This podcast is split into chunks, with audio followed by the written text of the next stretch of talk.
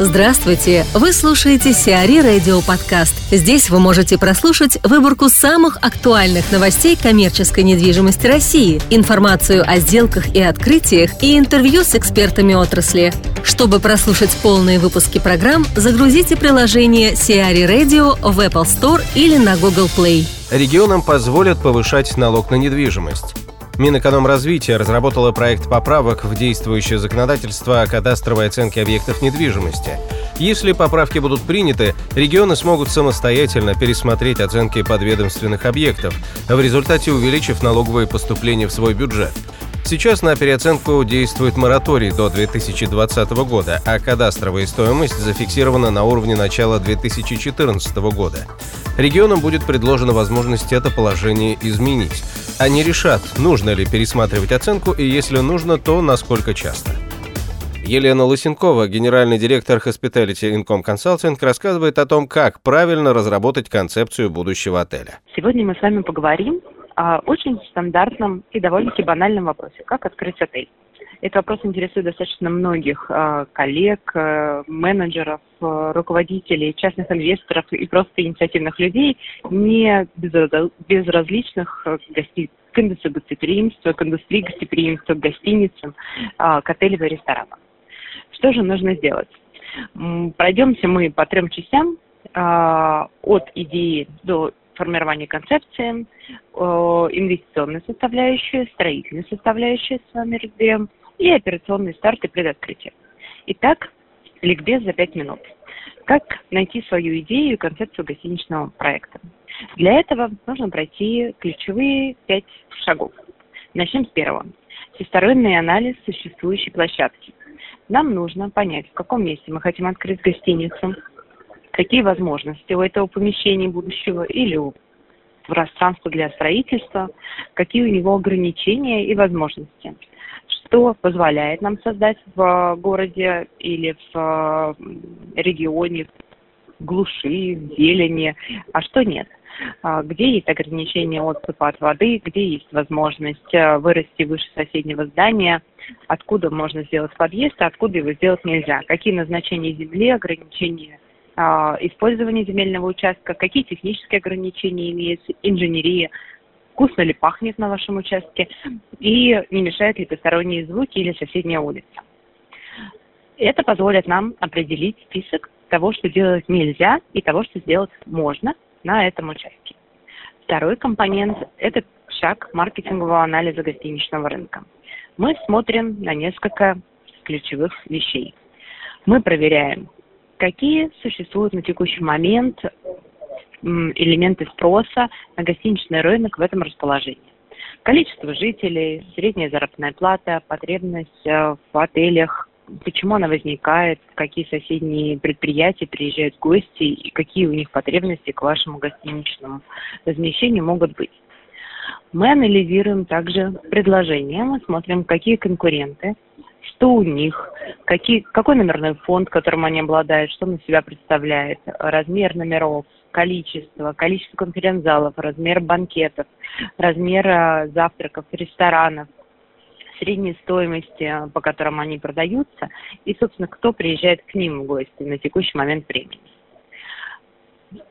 Анализируя маркетинг, мы должны обязательно проверить, что же будет происходить в будущем, кто будет приезжать в это место, кто и чем в будущем будут пользоваться для размещения эти наши будущие гости потому что отель сам по себе не является поводом для визита, да, не маркет-драйв э, продукт, а нужно оценить, что именно будет тем самым притягательным магнитом, который позволит вашему гостиничному комплексу состояться. Шаг третий э, – это наше формирование концепции.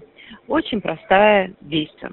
Мы складываем в одну корзинку все, что мы узнали про площадку, про ее возможности и ограничения – складываем туда всю нашу информацию о целевой аудитории, рынках и конкуренции.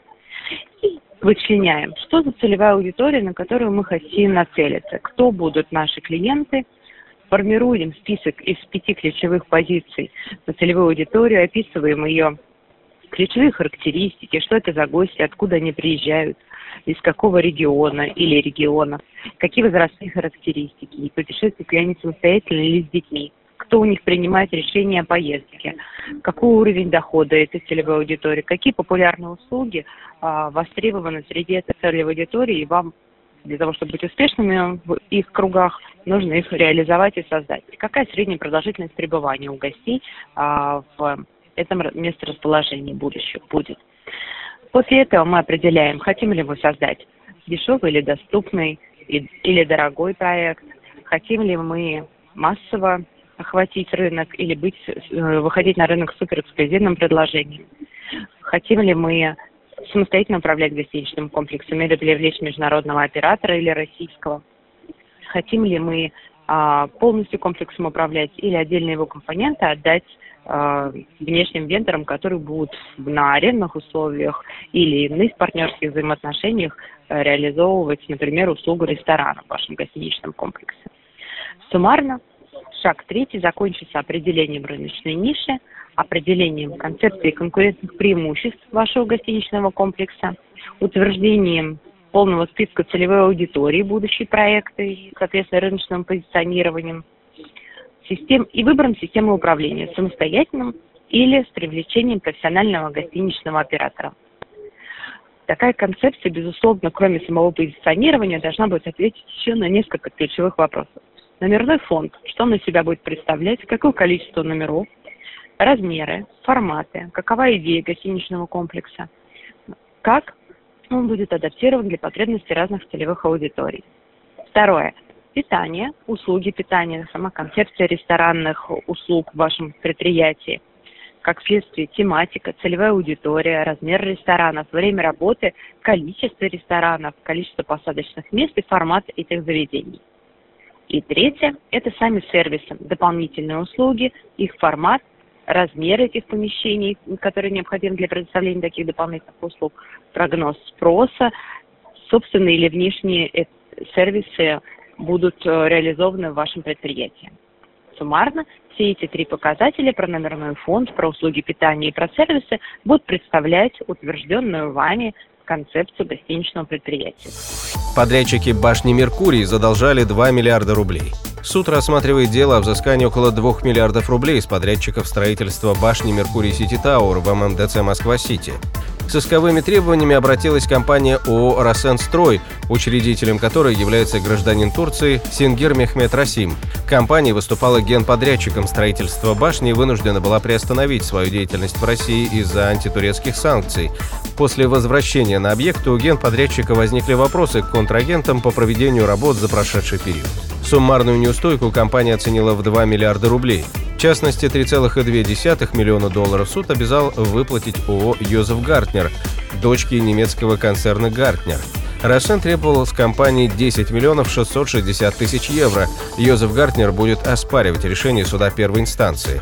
Также суд постановил выплатить 18,7 миллиона долларов компании «Юанда» и 1 миллион 190 тысяч евро компании «ThyssenKrupp Elevator».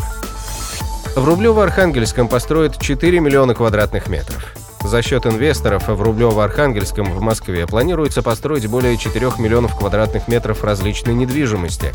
Территория общей площадью 461 гектар располагается в Кунцевском районе, на участке, прилегающем к технопарку Сколково. Согласно проекту, там будет возведено около 2,6 миллиона квадратных метров жилья, порядка 800 тысяч квадратных метров объектов предпринимательства и около 200 тысяч квадратных метров торговой и гостиничной недвижимости. Также запланировано развитие транспортной инфраструктуры, в частности метрополитена и железной дороги.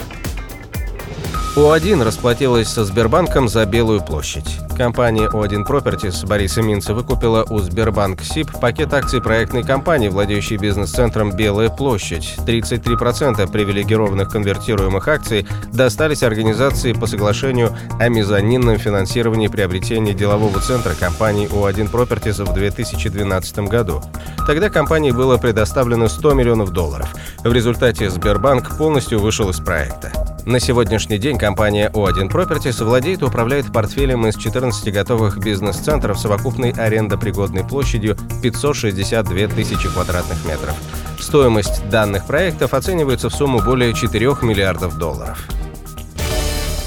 Сиари Радио. Эксклюзивные рубрики «За и против», «Ноу-хау», «Ремейк», «Новые форматы». Слушайте в полных выпусках программ в приложении Сиари Radio. Приложение доступно в Apple Store и на Google Play. Более подробная информация на сайте siari.ru slash radio.